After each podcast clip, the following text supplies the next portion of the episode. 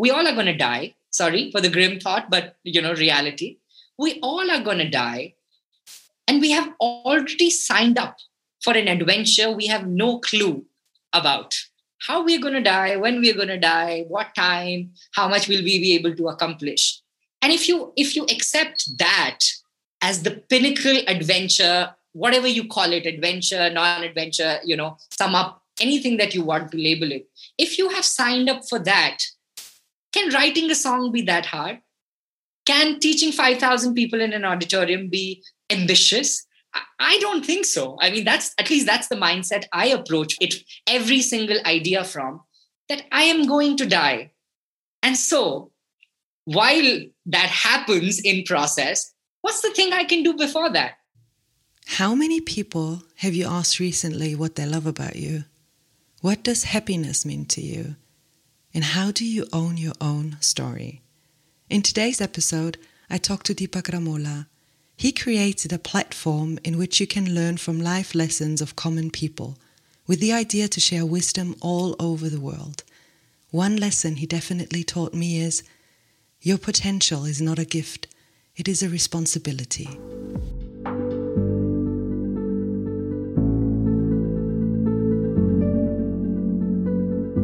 This podcast brings you stories from and about people who stepped into the unknown, stories about fear, uncertainty, the illusion of security, or I don't know.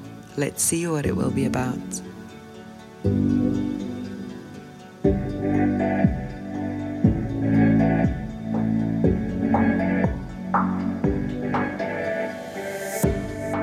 My name is Katarina Bayer, and I will host you on this journey into the unknown.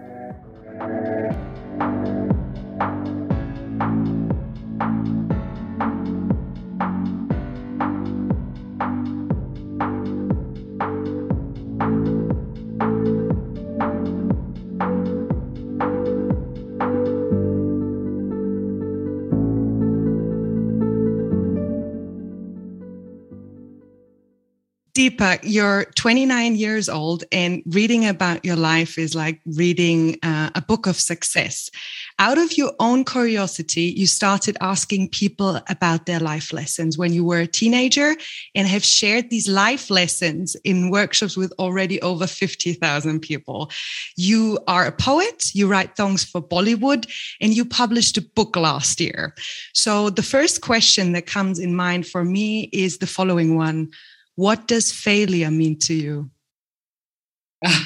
Thank you so much, Katharina, for having me and for that bombshell of a question to start this conversation with.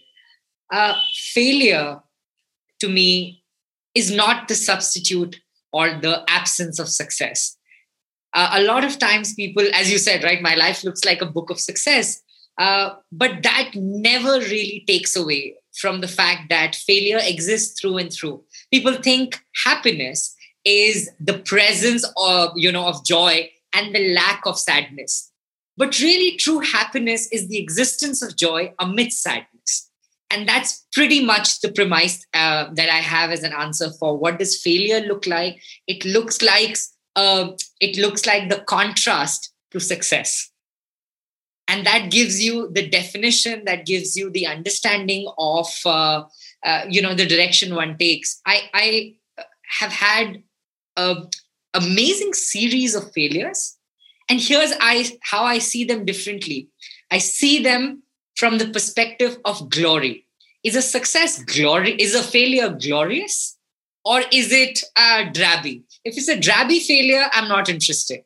I love to fail but the only condition is it has to be a glorious failure and what I mean by glorious is that I have to walk away feeling that this was worth the try, or I have learned so much that I will not draw the uh, sketch of regret anywhere close to this failure.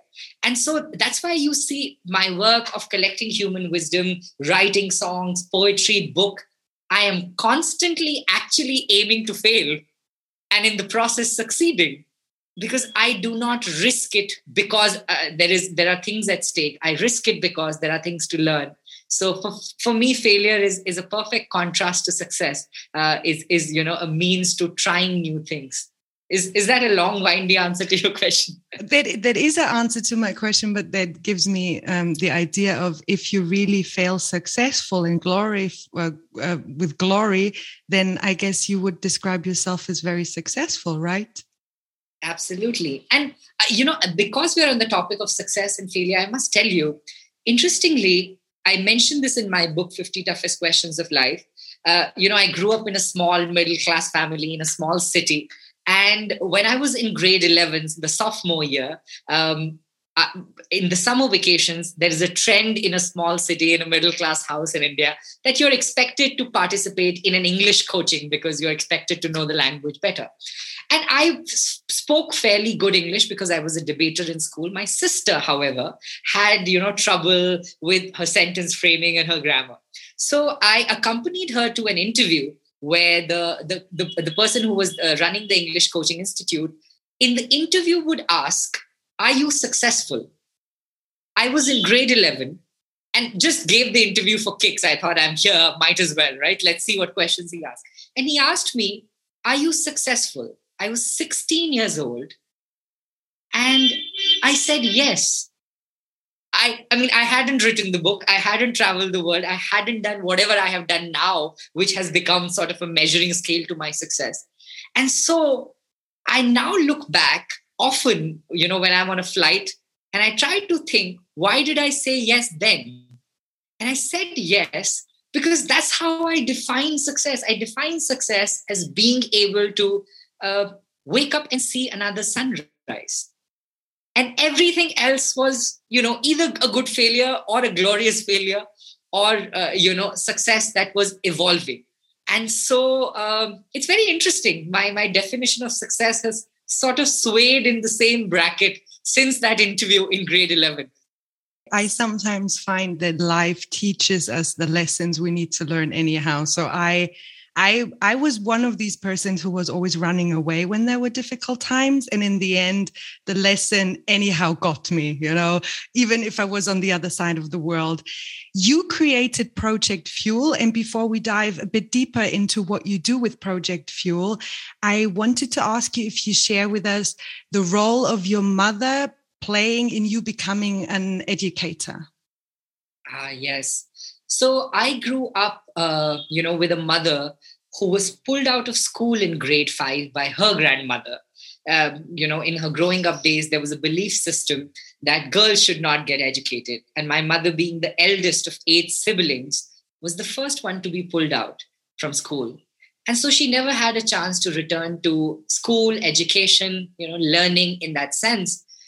And when she would tell me that story growing up, I would never buy it. My mother, when you get to meet her, Katharina, she is one of the most intellectual, articulate, humorous individuals. And I, I, I, had a hard time grasping that my mother said she never went to school, yet she's so smart. How does she know so much? And my mother's honest answer at age 14 to me was Life is my classroom. I'm learning simply from living. And so I thought if she's learning simply from living, that means everyone who's living is learning something. And where can I find that information? And I couldn't. I couldn't Google my grandmother's life lesson. I couldn't Google, um, you know, my best friend's father's life lesson.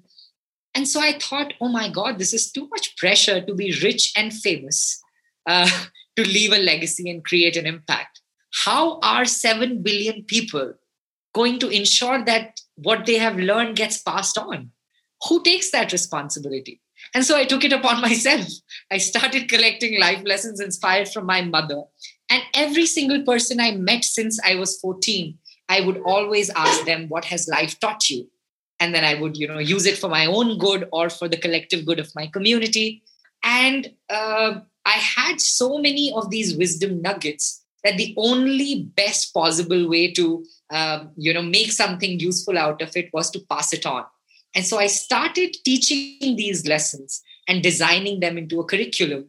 And over the last 12 years of my life, it has become, you know, one of world's top 100 innovations in education where you can learn from the wisdom of common people. So my mother was the instigator to a methodology that is now being celebrated around the world. Thank you for sharing that. One thing that is um, for me as a coach and trainer very interesting. I mean, when you go on Instagram or Facebook, you find these inspirational quotes everywhere. Where, and I'm one of those who gives a lot of likes. But the thing is, transforming a life lesson into a teachable, practical, practical way um, in a workshop is something that for me is very difficult and I I read through your curriculum. I downloaded it and, and checked some of the workshop design that you even pass on free. And I was stunned by how you integrate this life lesson. Can you maybe um, share one story where you took one life lesson and and how you transformed it into a workshop? Mm, sure, absolutely. Uh, first of all, thank you for downloading the the one that's open source. It's it's quite detailed as well. I, mean, this, the simplest example I would give is of a life lesson that came to us uh, about inclusivity. And uh, the activity really is that, you know, imagine an airplane, um, a, a, sh- a ship, a car, a skateboard, and a fish. Five things, right? Growing up, we always were taught to pick the odd one out. So if I tell you there's a car, a skateboard, an airplane, and a ship, and a fish, which one is the odd one and you'll know it's the fish the fish yeah but then you turn the activity on its head that you've been taught growing up and you say what would you say to convince the fish that it belongs to the group while the group is trying to tell the fish that it's the odd one out? And now you really have to empathize with this fish. And this is based on the simple life lesson of a girl who said when it comes to empathy and inclusion don't ask why ask why not. When you ask why not, it's easier to fit people in. And when, when I got that life lesson and my team and I were deliberating on how to pass it on, my first thought on inclusivity, inclusivity was where do you discriminate? And I thought, oh, you discriminate in school because you're constantly told to pull the odd one out, and that's how your critical thinking is measured. Uh, but in what way can you turn that activity around and put the child or the person in the same spot of being the discriminator but now they have to empathize and bring the bring the fish in. And the fish really is a metaphor for whatever it is that is made to feel uh, secluded is made to feel bullied or is made to stand out. So there are multiple levels to the game. You start with the fish but then it goes on uh, the conversations of racial justice. You put a black person you put a mexican and a white and a caucasian and a european and then you say you know what would you say to the black person to convince they belong to this group that you can do it with age you can do it with gender. So there is a layered effect of how a, a wisdom nugget uh, that you know informs and inspires an activity a module uh, takes shape. And and and you mentioned about instagram katharina that's the interesting part. We often see you know wisdom or human wisdom and and and these as one offs. You read it as a catchy line, it's a memorable phrase, you take a screenshot, but it takes a lot more to internalize it. And, mm, mm, you know, our effort through Project Fuel, my entire career, I have been trying to strive for a place where you just don't read somebody's condensation of 60 years of being on planet Earth. You at least invest six minutes in taking notice of it, in observing it, in absorbing it, and hopefully reflecting it back. Uh, does that make sense? That, that totally makes sense. And what I think is the, the thing that catched me catched me the most, I always read books like autobiographical books from really famous people. And then you're like, yeah, they have a, a life story to share. But what you are doing is you give everybody the voice to own their story and share their story. And that I can learn from somebody in a different country who is maybe you just met on the street is as important as a, a famous person. I think that got me the most. Yeah. Oh, I'm so glad you said that because that is really the core intention of this work that every person in the world has a value to offer. And whether they have, you know, a six digit salary, whether they have invented the latest app, does not matter. Every person's life is their classroom. They are the subjects of their own life's PhD. And if you have it in you, the time, the patience, the will, and the understanding, you can really understand their hypothesis better. So the life lessons are really nothing else but hypothesis on the PhD that every person is doing on their own lives.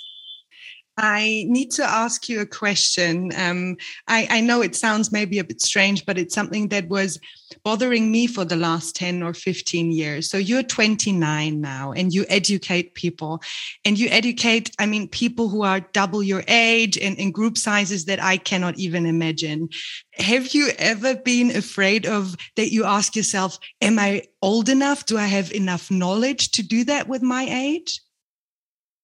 Oh, yes, absolutely. In fact, uh, when I started, I started at 17. I looked 14 and I sounded 12. And, uh, you know, and I was teaching a subject as complex and as riddled with, uh, you know, non empirical research like human wisdom.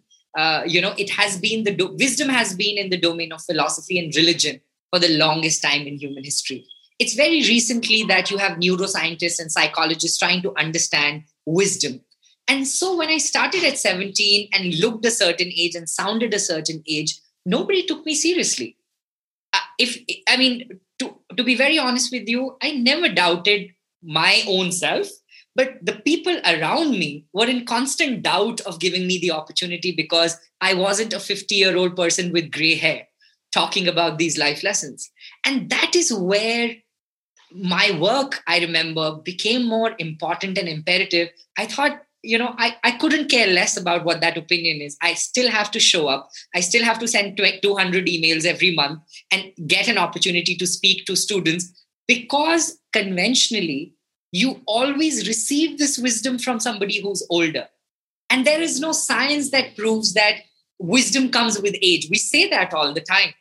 But, uh, you know, as Oscar Wilde beautifully said, wisdom comes with age, but sometimes comes only age. and so you have to be more cautious. And more importantly, Katharina, when I was growing up, I didn't have accessible role models. Everybody who was a guest lecturer in, a, in, in our school or in our university were people thrice our age. There was hardly anything to relate with. I wanted to, I wanted to be the accessible person in the classroom who could tell you I know you're 14, but you know very well what it means to be 14 and what life at 14 is teaching you. Don't wait until you're 55 or 42 or hitting a midlife crisis to sit and reflect what your teenage self would have wanted out of you for your 40 year old self. And so age was a big, uh, I would say, uh, you know, factor for people to put me down uh, in the initial years. But now i actually feel very comfortable if people very very happily accept me as their guest lecturer or as the keynote speaker. I sometimes doubt. I was like didn't they get a doubt in their mind? They're getting somebody so young you know 29 to speak at their you know biggest of conferences and and, and educational forums. Mm, but when people show you that skepticism i think it, it's a great flag to find out that what you're doing is all the more needed because it's shuffling some feathers. And then you can you know uh, proceed from there. How you want to shuffle the feathers in in an activist way in an educator way in an artist way.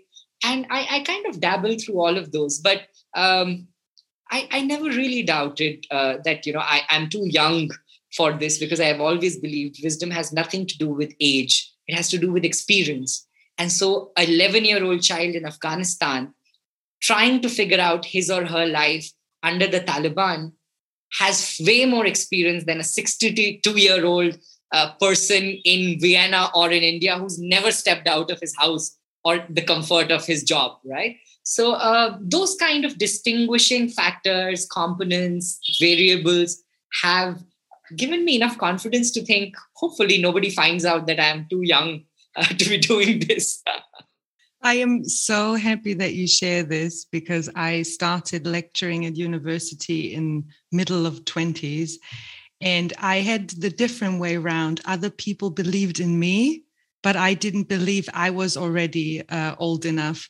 And now following a lot of young people that are so inspirational actually gave me the thing like, okay, wisdom can also be just wisdom from one field. It doesn't mean that you are already a wise person, but you're an expert for one field. So thanks for sharing this. Um, um, that does something with me.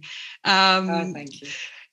we we already touched Instagram a bit, but uh, recently you posted a question on Instagram, and I will ask you this question. You asked uh, your uh, followers now. The question okay. is, what would I learn about you if I had the opportunity to speak to someone who disliked you? Wow, yeah, that is a question I, I thought a lot about before it got posted.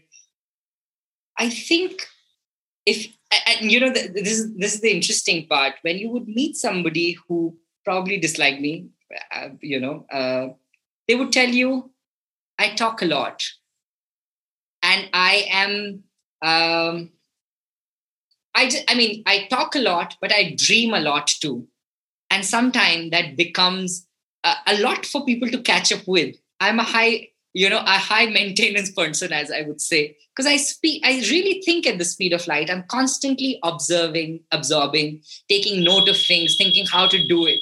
And um, i think that is something that people would point out that oh my god he's like a machine gun of ideas. He needs to calm down um, the other thing i think if somebody who disliked me would say is that i'm very emotional very very vested uh, in people even if, even people I don't care about, or uh, not to care about, but even people I don't know personally.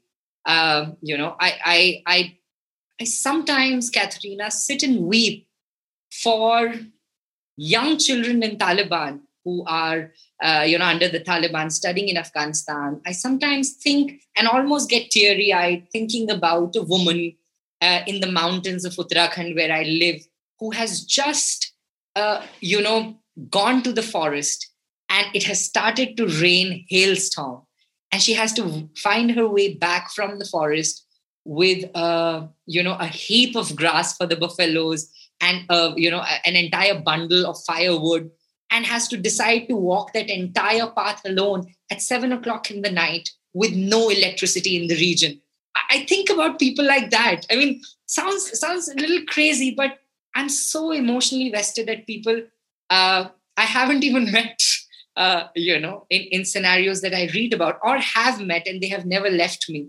I've, I've had the great fortune of being, uh, you know, in some of the vo- most volatile refugee camps in the world and teaching there or teaching in Afghanistan or children uh, after the Nepal earthquake or in Bhutan or in Mexico. And I have really seen life up close and personal. You know, my friends in Syria, uh, my friends in Eritrea, uh, trying to smuggle into the UK, uh, you know, through the, through the border trucks in Calais, France. I think about them often, and I mean, there is very little one can do, right, in in such high stake conflict situations. So my mind often drifts back to those people, and the emotions take over so much of my sanity uh, in the sense of my you know perturbedness about them so if somebody disliked me they would say that I, I I can be an emotional mess when I want to be. When I hear you speaking about this, it sounds like it doesn't drag you down, but it gives you energy to actually do something with what you can do from from India or with the life lessons that you share. Because I also get very emotional attached, but sometimes it just drags me down and I don't have the energy to do anything anymore. Uh, I mean, that has changed over time. If I can confess, in the initial years, I would teach in a classroom or do an interview and break down in the middle of the interview. Now I have the permission to myself that I can cry, but at my hotel room, not in front of the person. That's how I can distinguish. Because if you overpower the story you are trying to tell as an interviewer or as a person who is an educator or the narrator, then you're not doing justice to the space that that story needs or that life lesson needs. So over time, I have trained myself to not let my dominant emotion dominate the story that I am hearing, uh, but find another space, another corner to process it. Um, and that has changed over time. I mean, you know, 12 years is a fairly long time to understand how you want to respond to uh, every single life lesson, every single story that comes in. Uh, you have to choreograph the attachment dance that you get close enough to understand, but then far enough to not break down in front of the person. And some days you dance well, and some days you lose the beat. But uh, the hope is that you're further along from where you started. So uh, I think I think that would be. And another thing people who dislike me would say is that, oh my God, I I'm so indecisive about so many things. My sister can tell you that. I think she likes that, dislikes that aspect of my nature. I cannot choose between two pictures that have to go up on Instagram or uh, you know about a, a, certain text size or something or shopping for that matter i, I can be finicky. Or you got to meet my parents. They probably will fill you in on enough things that can be said. Um, we touched already the part about um, knowledge. And um, you know there is a difference for me between information and knowledge. I mean we are we are living in a century of information but having really knowledge is for me this integrated information that you make uh, practical. So what is your take on that? Because you not only try to give information but as i understood you want to pass on knowledge. So how do you see the difference? Mm. information is data. Knowing memorizing theorizing the data is knowledge and knowing how to use the knowledge is wisdom. It is having a seed, that's information, right? You have a seed. Knowledge is knowing which season to sow it in.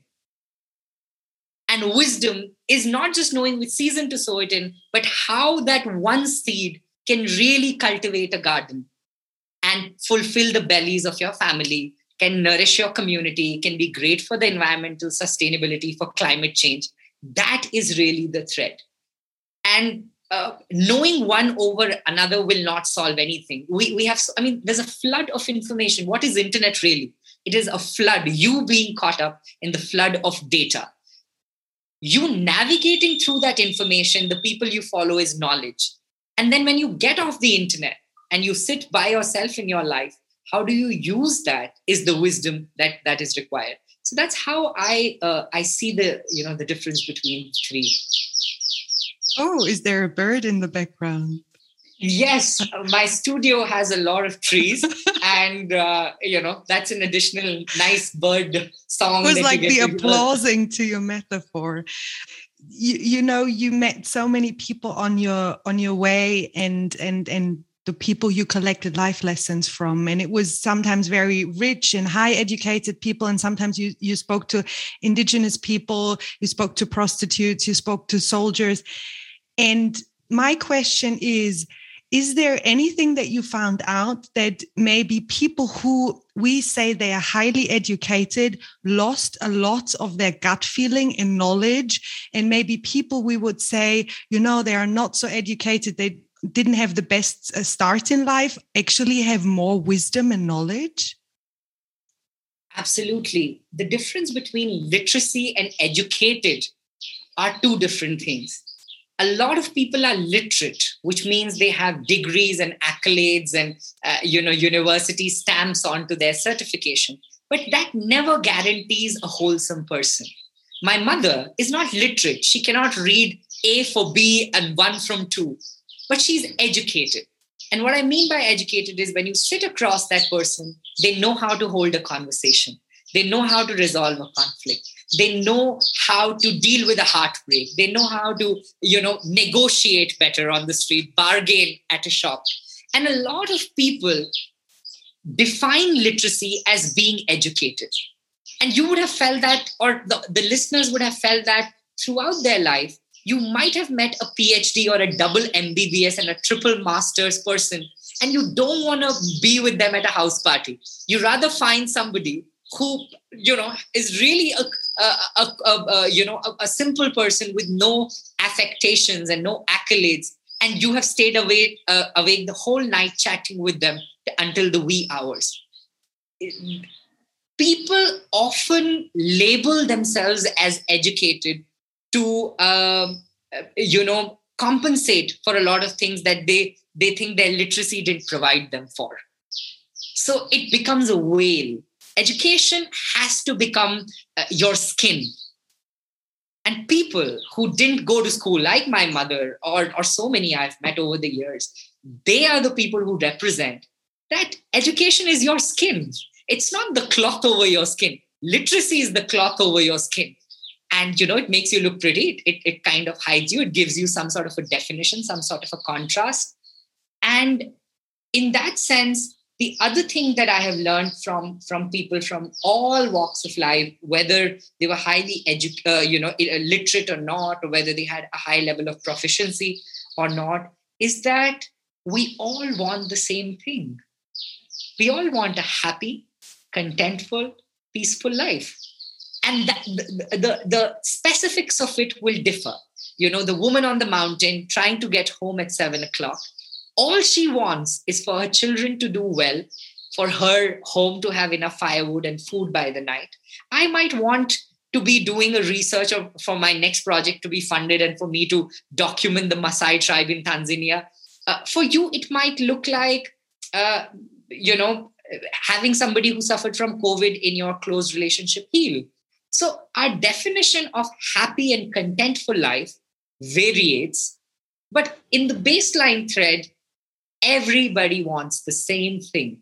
And that's why, you know, Katharina, it's very interesting. People ask me all the time, how have you been able to travel around the world with no knowledge of local language with you know at, at, with so many uh, difficulties that we seemingly have it's because i genuinely think that the person i'm sitting across wants the same thing that i want for my life and that thread will connect us and get us to a point where we can have a conversation and it has never failed me because people can see the genuineness of that of that intention uh, and the connection between people. I, I, you know, one time I was uh, teaching a refugee from Eritrea in the Netherlands, helping with the refugee integration, and I was asking her her life lesson.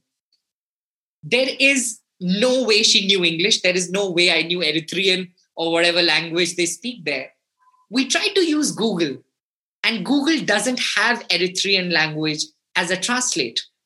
So for after struggling for 45 minutes you know what we decided we decided to draw our stories on a paper and and show it to literally the pre uh, you know uh, medieval way of doing things we drew what cavemen would have called cave paintings uh, of our lives where we study what our lessons are what our parents are what our families look like and we had a one and a half hour conversation just by drawing and uh, that's what I've I have truly taken away from such experiences that that people want the same thing.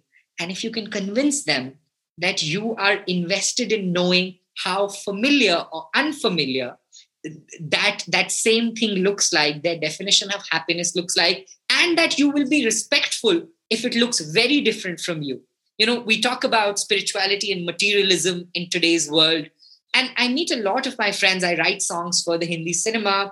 I meet some of the glitterati and the biggest of stars. They want another bungalow. They want the next fancy car.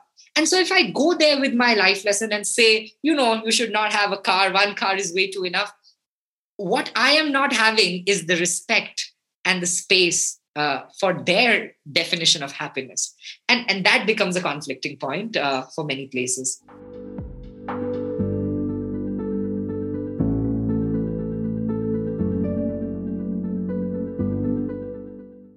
in a podcast interview, you were asked about the most important message you would like to share with the world. And you answered the following Your talent is not your gift, it is your responsibility.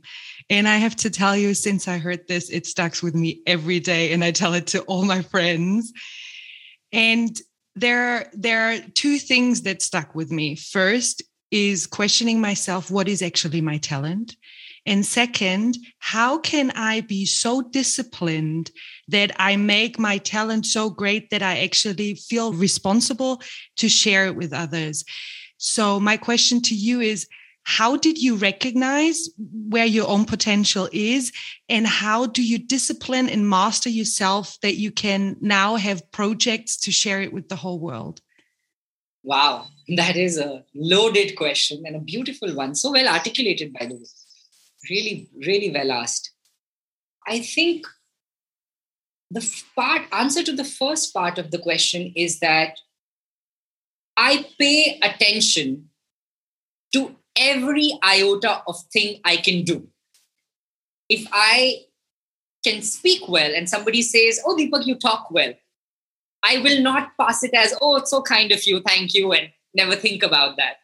I actually sit with what I felt or somebody said I was good at. And then I really think, how do I bring this to action and amplify this? We live in a world, Katharina, where we are constantly told what we are not good at, what we can improve, where our shortcomings lie, what we lack. I live my life in the abundance of what is good and can be amplified. And so I don't go around asking people when I meet them, oh, what did you not like about me? What can I do better? I ask them, what do you love about me? So that I can, you know, when I get a chance to meet another human being, I can knock their socks off by amplifying and by passing on what you liked in me. And so my really my my time, my attention, my scheduling centers around what am I good at either I felt it or somebody told me. And uh, once that happens, I think the, the the trickling down of that into your lifestyle, into your day to day, happens automatically. You know, when I, I I read poetry for the first time, I realized I just love how somebody can condense an entire universe of an emotion into two lines. I want to be able to do that. And when I wrote my first poem, I said, Oh, not bad. I read it to my sister. She said, ah, Good, you know, you can do better. Ah, okay. And I said, Okay, let me continue. And so uh, the other notion that that I think people don't really take their talent as their gift, or sorry, as their responsibility, and mostly as their gift, because they realize the responsibility has to be one and the gifts can be many because they can be your hobby and they, they can be your dilly dally tippito uh, fun things to do and that happens because we are taught from a young age don't be a jack of all trades be a master of one mm-hmm. have you heard that phrase mm-hmm. be a mm-hmm. master of one not a jack yes. of all trades it has damaged more careers in the world more multi-potentialites than anything else because you're told that your calling is this one central thing and if you don't get to it, you have failed miserably. Mm. Whereas I have come to believe that, hey, if you don't mind being Jack, you're never going to be made to feel reduced by it. And all I want to be is Jack because, you know, the Katharina, the original saying was uh, Jack of all trades, ma- uh, master of none, yet better than just knowing one. That was the full saying that hey somebody who's versatile is so much better than somebody who just knows one thing but we never really uh, in literature carry forwarded the second part of that proverb or that saying and when i discovered it i was like oh my god this makes so much sense. And that's what i do you know. We all are going to die. Sorry for the grim thought but you know reality. We all are going to die. And we have already signed up for an adventure we have no clue about. How we're going to die when we're going to die what time how much will we be able to accomplish? And if you if you accept that as the pinnacle adventure whatever you call it adventure non-adventure you know sum up anything that you want to label it if you have signed up for that can writing a song be that hard can teaching 5000 people in an auditorium be ambitious can uh, I don't know, painting a village be uh, ridiculous? I don't think so. I mean, that's at least that's the mindset I approach uh, it every single idea from that I am going to die. And so, while that happens in process, what's the thing I can do before that? And maybe it is singing. You know, I, have been trying to find a a, a, a, a teacher for my vocals for the last one month and a half because I travel so much. Nobody's really to dedicate that amount of time. But I wanna I wanna learn to sing. And, and my friends were saying to me last Saturday, now what do you have to sing for? You already do like eight jobs. And I'm like, it's not for the job, it's for the joy of, of doing it. And I, I know I'll do it enough and probably I'll do it professionally as well at some stage in my life. But that's not where I start from. Most people start from that place. How does this pay you? I do it so much that it pays automatically because when you do something enough, you you you know you get recognized. You you you, you build a brand around it.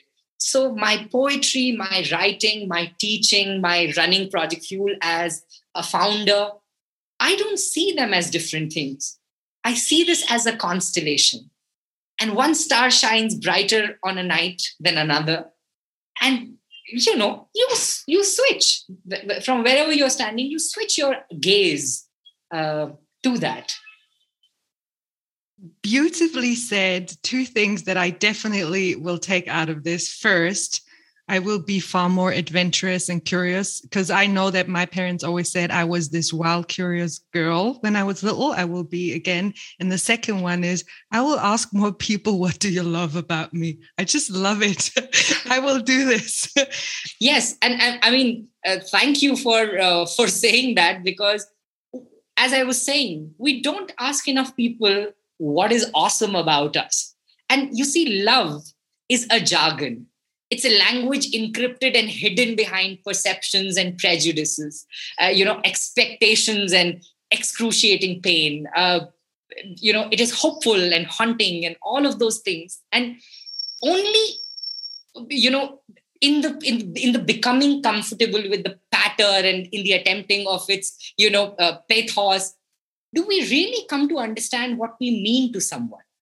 Uh, or what does someone else mean to us? How much do we matter? How much they matter to us? And language is of essence, uh, you know, uh, and yet so inconsequential in it. So I think when we take that attempt of asking people in many ways, what do I mean to you? We're also, in a way, getting ourselves to answer the question this is how I can feel more loved. And that's another thing we don't inquire. How can I feel more loved in life? People are always taking a guessing game. You know, I I mean, birthdays are the worst, right? Everybody is deciding what to gift you. But you call up five people that you think and you know they're going to gift you and tell them what you really want. Uh, and and and you know it'll make their life easier, your life easy. Uh, not to remove the element of surprise, but to encourage uh, the exercise of being more firm and being more attemptful in in the alignment of what you want.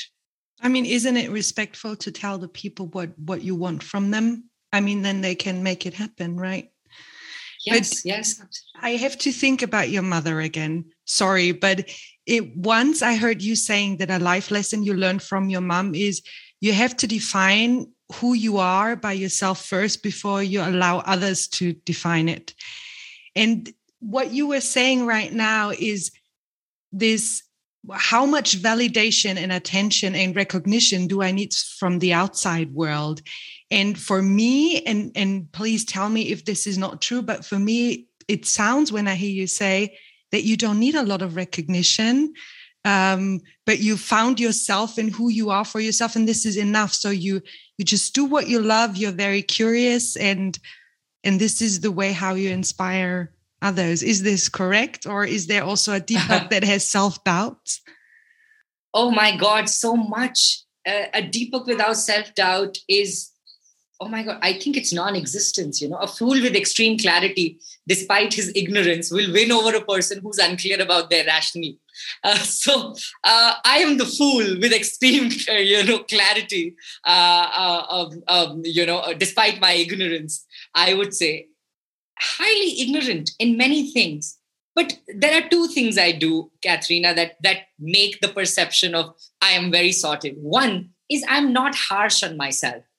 When I fail, when I'm dejected and disappointed, I am that and I move on because I don't let myself be defined by that and that has been very liberating i, I forgive myself very easily I, I, I, you know i don't see many people doing that you forgive yourself as, as soon as something happens that's one the second thing is i i know that if i blew it 299 times yesterday today i have an opportunity to blow it 298 times I'm not attempting to be zero at any point. I think that would be the, the most unwise thing to do after collecting wisdom, you know, for, for the majority of my life. The fact is, you know, when I was growing up and I started collecting these life lessons, I wanted, I started collecting at 14. And my purpose, Katharina, was that by the time I'm 18, I will be the first person in human history to commit no mistakes because I will know so much. That's what I thought. When I got to 18, I realized learning from other people's knowledge, wisdom, does not mean that you will not commit any mistakes, but that you will not commit the same mistakes. You now have the luxury and the empowerment to commit absolutely brand new mistakes and then tell the world, you know, I tried this, nobody knew what happens in the end. Now I know. And so thank you very much, even if this hasn't succeeded very well. And that is really, you know, I, I never wake up and say, oh my God, I have to be totally joyous and joyful. Uh, what I try to aim at is if I had a bad day yesterday, that was yesterday. And if the reminiscence of, of it are today, then what can I do now to, to move on to the next step? Um, but yeah, so much of disappointment and dejection. I mean, COVID, right? So much of grief and loss. Uh, it's it's hard to stay unharmed. But um, what I'm not doing is trying to scratch uh, my wounds. I'm trying to let them heal, and that's that's another thing that that happens. You know, when when I overthink, uh, maybe this is a trade secret that might be useful to you or anybody listening. When I overthink or I start to overthink, I catch myself thinking. Uh, and what I mean by that is, you know, if your first thought is, as it is today, I see clouds, my next thought would be, it's going to rain. My third thought is, after this conversation with Katharina, I was supposed to go somewhere. And if it rains, I will not be able to go. My fourth thought is going to be, oh my God, this is going to end up on my weekend list. My sixth thought is going to be, I never finish my things on time. By the time on my 15th thought, I will feel like shit because I will feel like I am never productive. I'm never disciplined. By the 25th thought, in an hour, I will, you know, would have bruised myself with overthinking. And so, what I try to do, Katharina, is I try to catch myself on the sixth thought. And when I'm thinking, oh my God, I have to go and I will get drenched or I will not go at all, I say, all right, when it rains, think about it then. It's just the clouds right now. uh, oh my God, it saves so much time and so much of mental bandwidth to things. So that's my my hack at seemingly feeling hopeful all the time. That's brilliant. Not just because you you are an Indian person, but do you believe in karma? Very strongly, very very strongly, uh, and not just karma that is deposited into a future repository of your next life or being taken away from the treasure chest of your past life, but karma here and now. You know, it's science. Yeah, every action has an you know reaction to it what is that reaction? And uh, karma is also consequence not just negative but even positive. And so when you start to evaluate your actions on the beam balance of consequence you can take better informed decisions. That's really how i see karma. Okay i am choosing to do this. How does it impact my family the community the world at large that's my filter. I never ask myself, oh my God, as a Hindu, how do my gods perceive this action of mine? Or in the next life, will I become a snake or another human being, you know, who's pet, uh, petrified, uh, petrified of, of, of uh, you know, life? I see it as my myself, my family, my community, and the world at large. And the moment I'm able to create the radar around that decision, uh, I am able to, I think, sufficiently take a better decision, if not a successful one, in that instance. And um, karma is also, you know, something mythologically, if we try, if we really say, it is, it is your GPS. It's your moral GPS trying to guide you to the right thing. Uh, what is to do? Otherwise, we we can live in a very selfish society. We think about the collective good because we have the caveat of karma and it allows us to think beyond ourselves. So it is also a beautiful gps that takes you beyond the ego and allows you to be in a state of generous fluidity or what you call the harmonious flow. If we were to not define whether it's karma or you know zen or ren as the chinese call it there are different names for it. That check in that pause. I see karma as the pause b- before the drastic step. You take a beat and you say okay let me think if this is good enough or not. And that beat helps you create the melody that you want. So that's how i see karma the rhythm behind the uh, the rhythmic decisions so it's far more in the present and immediate than only going to the future and the next life, right? For me, particularly, yes. I, I see that as something very present, not something that's future or past related. I have three last questions. It's always the same questions. The first one is What is your biggest fear? My biggest fear is to not be able to impact as many people I hope I can in a single lifetime. Uh, you know, my my my goal of collecting life lessons of every breathing individual, seven billion people, uh, you know, is an ambitious one. And some days I'm very aware that that will never come to be. At least in my lifetime, it will come to be, but you know, many cycles of generations or people it will take. Um, so I often fear, or I think that will be my biggest regret out of that fear that I'm, I'm I would not be able to do in a single lifetime all that I want. Uh, I, I sometimes find 24 hours less. And it's not to say it in a megalomaniac way of, oh my God, I'm so awesome that I have so many things to do. It is to say, I'm, tr- I'm, I'm learning to pay attention. And when a child decides to pay attention, the, the world is too big and overwhelming and fearful and ridiculously complicated with his visa, visa stamps and money issues and COVID crisis. And in all of these hurdles, to reach to a place where you think you have achieved the highest expression of your potential, uh, my fear is that that might be a hard thing to achieve especially covid has taken two years away uh, you know from all the work that we could have achieved. So um, that's really something i fear um, a lot sometimes. The second question what are you currently doing that you still don't know how it will turn out? Wow. What a beautiful question. I should include it in my sequel to 50 toughest questions of life I started teaching at 17, and this is something very personal. I think I've never shared it, uh, at least in a podcast before. I started teaching at 17, but even before I went to college. I taught throughout college and then after college, and have created this platform and this movement. And off late, for the last one year, I have been constantly thinking about being a student. I love learning. And I have been a teacher for so long that I, I want to have a professor that I can ask questions to and act dumb and submit assignments and pretend I have a deadline uh, that, that I want to write. I mean, uh, you know, not just that, but be in a room and and be probably the most ignorant person who has to be informed about something. Um, not just create my own uh, projects and you know that's beautifully what I have cracked. I have been feeling less challenged in, in, in towards the unknown as you call it. And so i am deciding to apply for college applications and take you know a year or two to pursue a master's.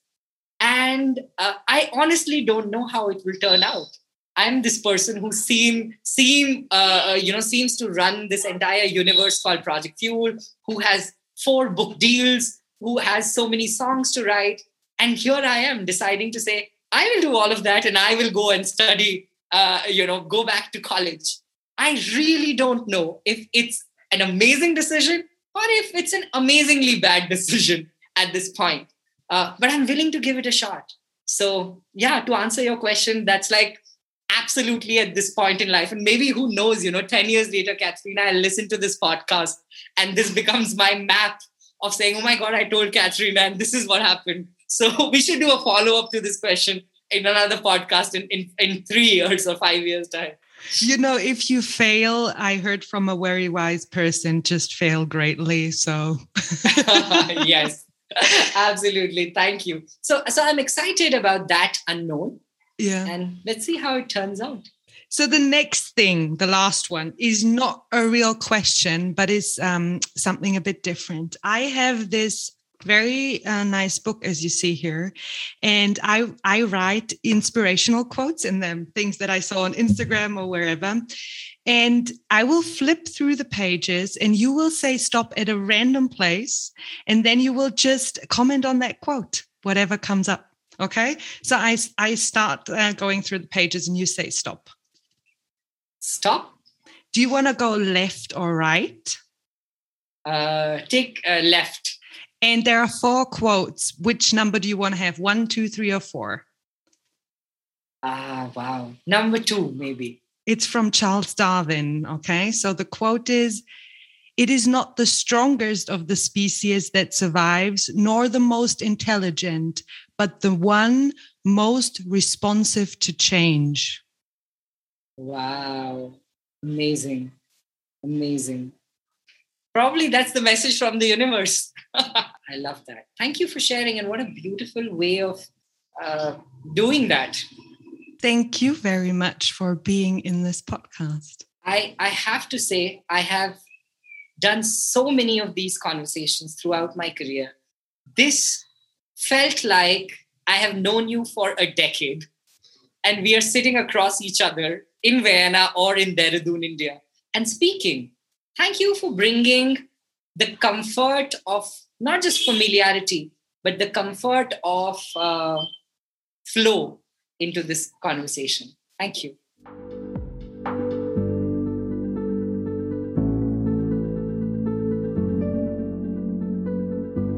If you like this podcast, please follow me on Facebook at Podcast Into the Unknown or on Instagram into underscore the underscore unknown underscore podcast. You can listen to this podcast on www.intotheunknown.at, Apple Podcasts, Spotify, or wherever you get your podcasts from.